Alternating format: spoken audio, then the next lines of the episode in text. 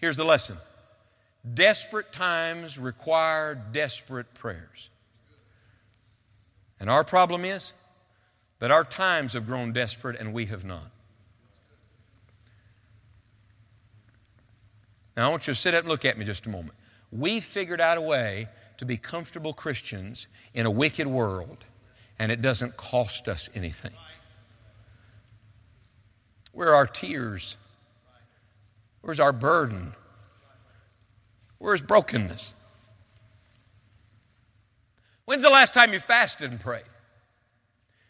When's the last time you couldn't sleep at night and you got out of bed and got down behind the bed or beside the bed and poured out your heart to God? See, that kind of desperate praying, you don't find too much of that anymore, but that's what it's going to take if we're ever going to see revival in our land again. Edwin Orr said that great revivals have always been characterized by what he called extraordinary praying.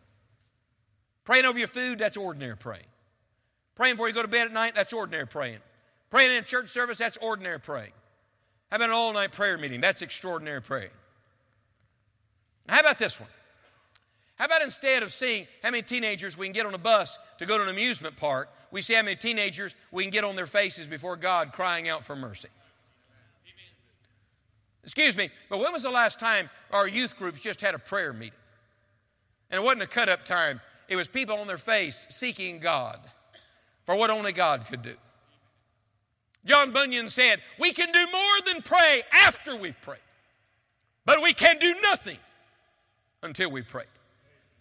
And our problem is we're trying to do everything but pray, and desperate times require desperate praying.